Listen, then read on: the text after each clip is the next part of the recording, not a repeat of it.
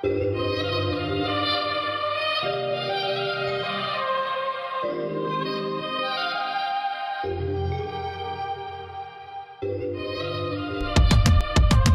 you for tuning into Sardis Gemstones podcast, where you'll find all of our past and current sermons. If you want to know more about Sardis Temple, click the link in the description. We hope you enjoyed this word from the Lord. We now resume with today's sermon in progress. The pastor of the Humanity Baptist Church, Pastor Robert Deveaux. Hear ye him.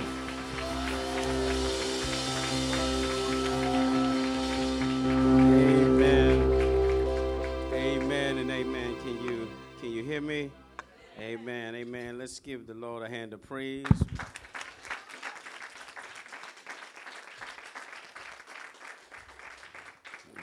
We, y'all sit down. Y'all go ahead, sit down. It's all right. Amen. Amen. Amen. Amen. I know y'all still on fire from Thursday and Friday. Amen. No, no, I just put this on. I just put this on. Amen. Amen. Thank you, though, for looking out. Amen. She's already on her job. Amen. Amen. Amen. We first give honor to our Lord Savior Jesus, who we know as the Christ, too. Uh, your pastor, uh, my friend. Amen. Amen. Let's give Bishop Elect a hand of praise. Amen. Let's stand. Let's stand. Let's let's stand. Let's stand. Yes, yes, yes, yes. Yes, yes. Yes, yes. Amen. To First Lady Drew, Minister Drew, amen. Amen. Amen. Amen. Amen. Yes, yes, yes. I'm glad to see what God is doing in her life as well. Amen. Amen. And to each and every one of you, listen, you have been so wholesome and so hospitable. I thank our minister here. Amen. The deacon. Uh, where is he? Deacon, is it uh, Tucker or Terry? Amen. Deacon Terry and Minister Tucker. Amen. Amen. I like him. He's back there. Amen. Good seeing him back there. Now y'all know you do, you always have more than one job in the church, right? Amen. Amen. Amen. If you ain't got at least three, something's wrong. Amen. Amen. So to God be the glory. It's good seeing all of you. I see a former student of mine, Fahim, as a he didn't grown up. Amen. Amen. Amen. Amen. And uh, I do want to give uh, honor to the spirit of the late uh, Lamar, Reverend Lamar Pendleton. Amen.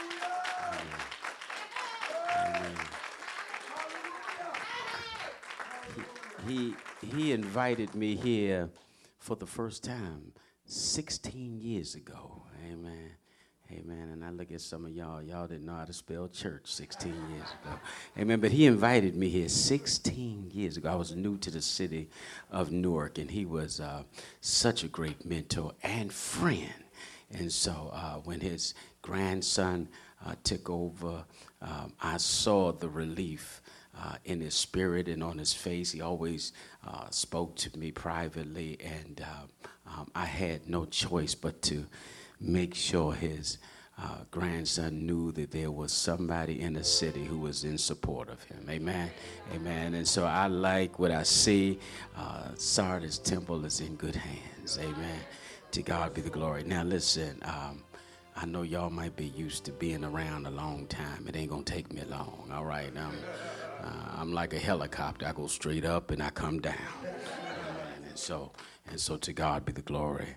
Um, uh, I do have a scripture I want to lift up this morning for your 60th anniversary, and it comes from Acts chapter 2, uh, verses 46 and 47. Amen.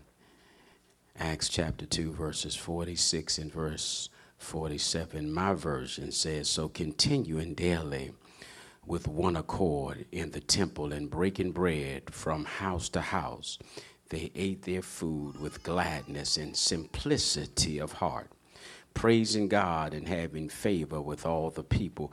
And the Lord added to the church daily those who were being saved. You can take your seats. I want to speak for a little while on your 60th anniversary from the subject, the hallmarks of a great church. All right, the hallmarks of a great church. Let us pray. Gracious God, our Father, we give glory and thanks to you. Father God, I thank you for this day. I thank you for this man of Christ, we pray. Let all hearts say amen and amen. Uh, the hallmarks of a great church, right? I said great, not perfect. Mm, you know, there is a difference. You can be great without being perfect. Uh, let me give you an example. I know the greatest basketball player in your era is LeBron James or Steph Curry. Amen. And, and as great as they are, they're not perfect, right? Amen. I was watching the game the other night. Steph missed a lot of shots. Amen. The greatest boxer of my era was Muhammad Ali. He was great, but he wasn't perfect. You got me? Amen. So he won three championships of the heavyweight crown at least three times, but he lost at least a handful of times. So great doesn't equip or is not equivalent to perfect. Now, the New Testament church was not perfect. Their various memberships were composed of sanctified sinners struggling to ward off the carnal spirit and put on all of Christ. They were sinners, I said, saved by grace. This was and is the church.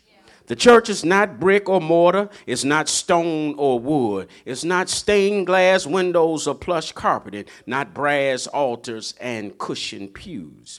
The church is people, people like you and I, people that are flawed, people that has blemishes, people that are defective, deficient, lacking, and inadequate. Uh, but I'm going to tell you about this group of people. We are washed by the blood. Somebody say the blood. What can wash away your sins? What makes you whole again? Nothing but the blood. I want you to know there's power in the blood. There's healing in the blood. What qualifies us is we are washed by the blood.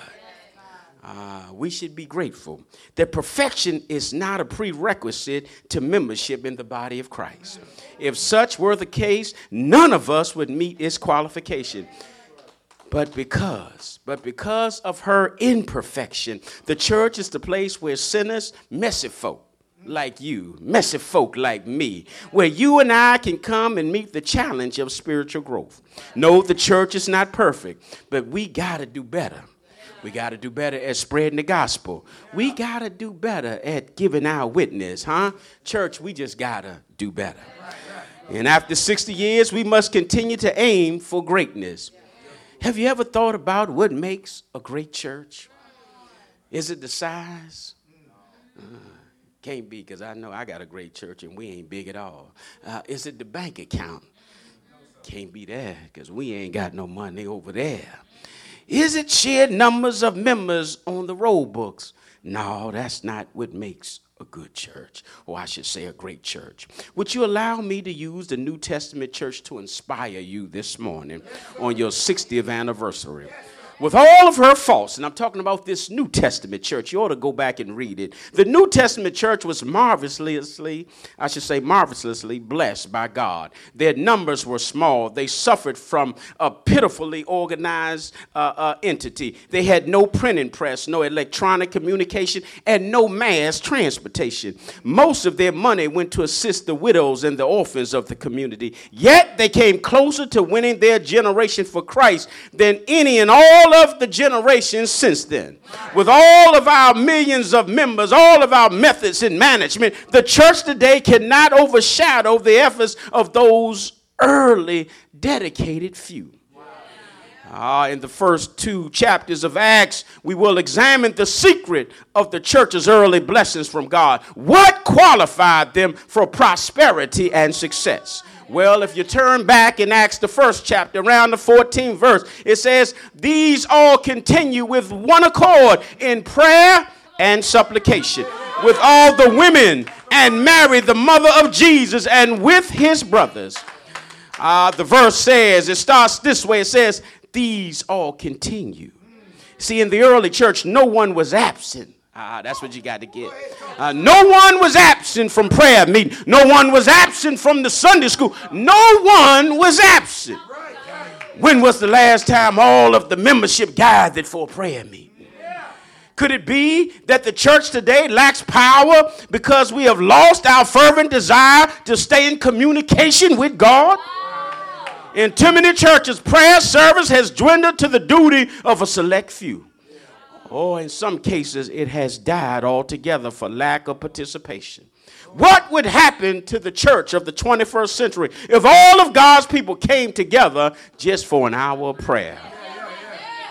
Then we see that they, huh? Not only that these all come together, but the verse tells us that they were on one accord.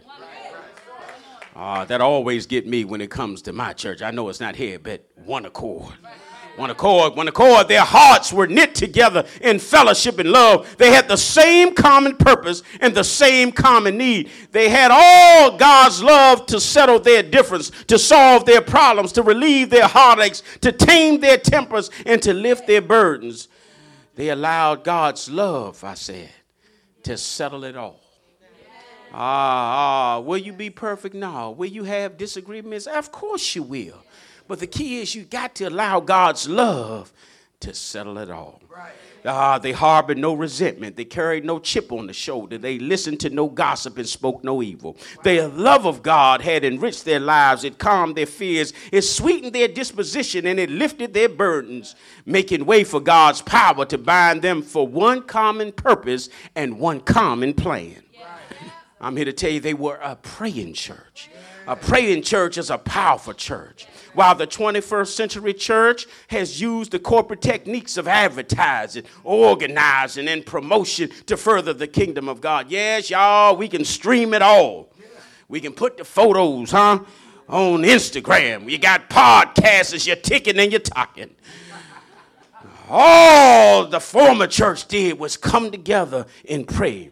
The early Christian church, they relied on prayer. There's no substitute for communication with our Father, whether in our secret prayer closet, in the family of God, or in the worldwide effort of the unified prayer. Answered blessings come from fervent prayer. Uh, so the first thing we see, the first thing we give, huh? And I like what the pastor did. He gave charge to the new deaconettes. Uh, and so here in the New Testament, they're giving us charge the hallmarks of a great church, the first charge is to be a praying church. But then, ah, they showed me something else here. God can also honor a witnessing church. Ah, I need you to go further up in Acts chapter 2, verse 4. It says, They were all filled with the Holy Ghost and began to speak. In other words, they all began to witness, not just the pastor, uh, not just the deacons or the missionaries, all the people were filled with the Holy Ghost and began to speak. They filled, or I should say, they filed out into the streets of Jerusalem with the exciting news of Christ's redeeming love. Uh, this band of Christian witnesses cried with a loud voice, He's alive! He's alive! He is the Messiah, the Son of the living God. Uh, they didn't hold back. They didn't leave the witnessing to some professional group of clergy or specially trained evangelists. In our church of today, crying with a loud voice, are we crying? Can the streets hear us crying? Can they hear us saying, He's alive? We got to tell this dying city that Christ does live. Ah, or have our lips become silent and our tongues motionless? Have our dusty prayer closet given way to the silence of neglect? Satan's greatest victory comes when men and women are convinced that their testimony no longer has validity. They cease to use the gifts and the talents God has given them to share their excitement over what Christ has done for them. They stop teaching a Sunday school class. They stop singing their solo. They stop playing their instruments. They stop leading the choir. And eventually they stop reading the scripture and seeking God's benediction. Hey, hey, hey, I wonder, I wonder what would have happened or what would happen to the 21st century church if all of the saints of God would realize the importance of their testimony. God brings each of us out of a different experience for a purpose. You see, an alcoholic is more apt to listen to a recovering alcoholic. Uh, a young single mother is more apt to find encouragement in the testimony of a victorious single mother. You see, a drug addict is more likely to pay attention to a former addict who is on the road to recovery. Ah, the victories that each of us experience when shared with another will lead them to the truth that through Christ we can do all things. Ah, so you see, ah, he's charged us in this in this book of Acts. Now, Dr. Luke has charged us first to be a praying church. Huh? That he's charged us to be a witnessing church. Uh, Acts 8 and 4 says, Therefore, they that were scattered abroad went everywhere preaching the word of God. That's the last charge, and I'm going to get out of your way. You've got to preach the word of God. They didn't testify to each other, they went out into the streets, ah, into the highways and byways, carrying their message of salvation with them. Laymen and women, young and old, went everywhere their means would take them, testifying, witnessing, preaching, and praising God. And God blessed their fellowship. And guess what? The church of God grew. Today, we can find the gospel message to the church sanctuary we share amongst ourselves on occasion about the goodness of God, but we even neglect the importance of the edification of the body, and we sorely neglect the spread of the gospel beyond the walls of the church building. Uh, do you ever wonder? Do you ever wonder what would happen if each of us, huh, took the task of witnessing seriously? Ah, so the church of God can honor. Ah, yeah, the church that God can honor is one that prays, is one that witnesses, but is one that is preaching the word. Ah, she's also a church that is magnifying preaching. On the day of Pentecost, you see, Peter delivered the first sermon, glorifying the cross of Christ and preaching deliverance with power from on high. I'm talking about power now. I'm talking about showing up power. I'm talking about power in the presence of the Lord.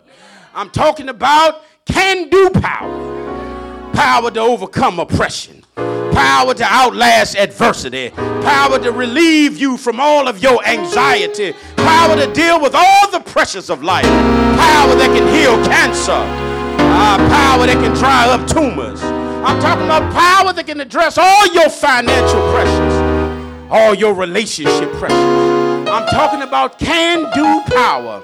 Anybody in here know anything about this can do power? I'm talking about can do power. Power that can make the normal become deacons in the church.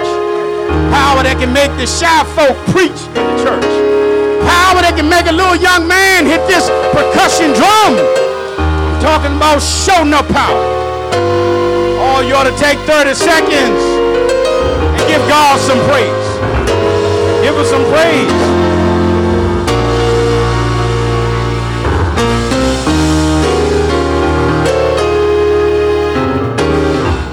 I'm just here to tell you there's power in the preached word. I'm talking about Peter. He, being Peter, unfolded the gospel story to wayward men men of many nations with diverse cultures and backgrounds, men of substance and men with little resources.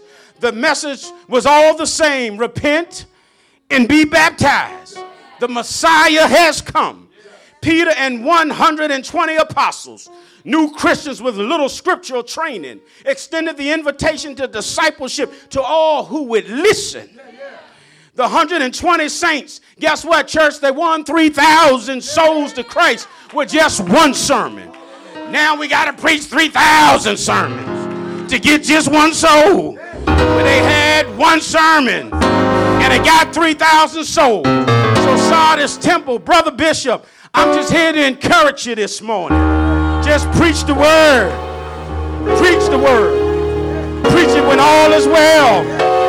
Preach it when all is hell. Preach it when you're up and preach it when you're down Preach it when you're even leveled to the ground. Preach about our crucified and risen Savior. That's still the focus of the message. The church that God honors. The church that God will honor. It has a membership. that will go to him in prayer. It has a membership that will witness to his word. It has a membership that will preach the word. She's a church of the living God.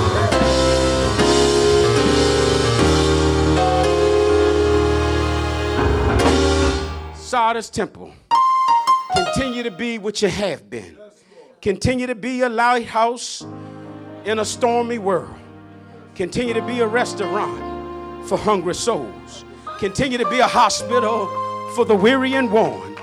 Continue to be a lifeboat for the sinking sinner. Continue to be a fortress for those who seek refuge from their battle.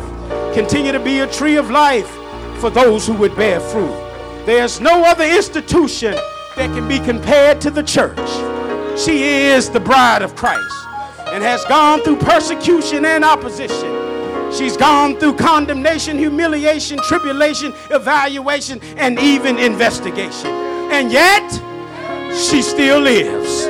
The church of Jesus still lives. She still lives. She still lives. She's left her footprints on the shores of the distant land. She left her fingerprints on the doorknobs of many homes. She's left her sweet, her sweet fragrance on the car doors of hospital beds. She's left her signature on thousands of documents. She's left her blessings on the rich and the poor. The church that God can honor helps the underprivileged, provides the discouraged, inspires the hopeless, and encourages the weak and forsaken. I'm here to tell you.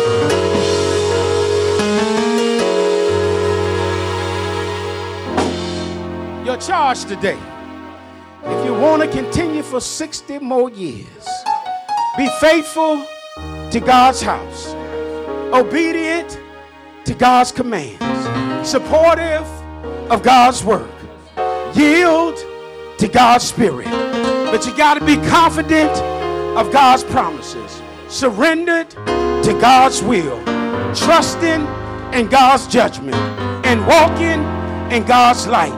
But most importantly, you better be committed to God's cause. I'm talking about the hallmarks of a great church. Continue in your greatness. Happy anniversary.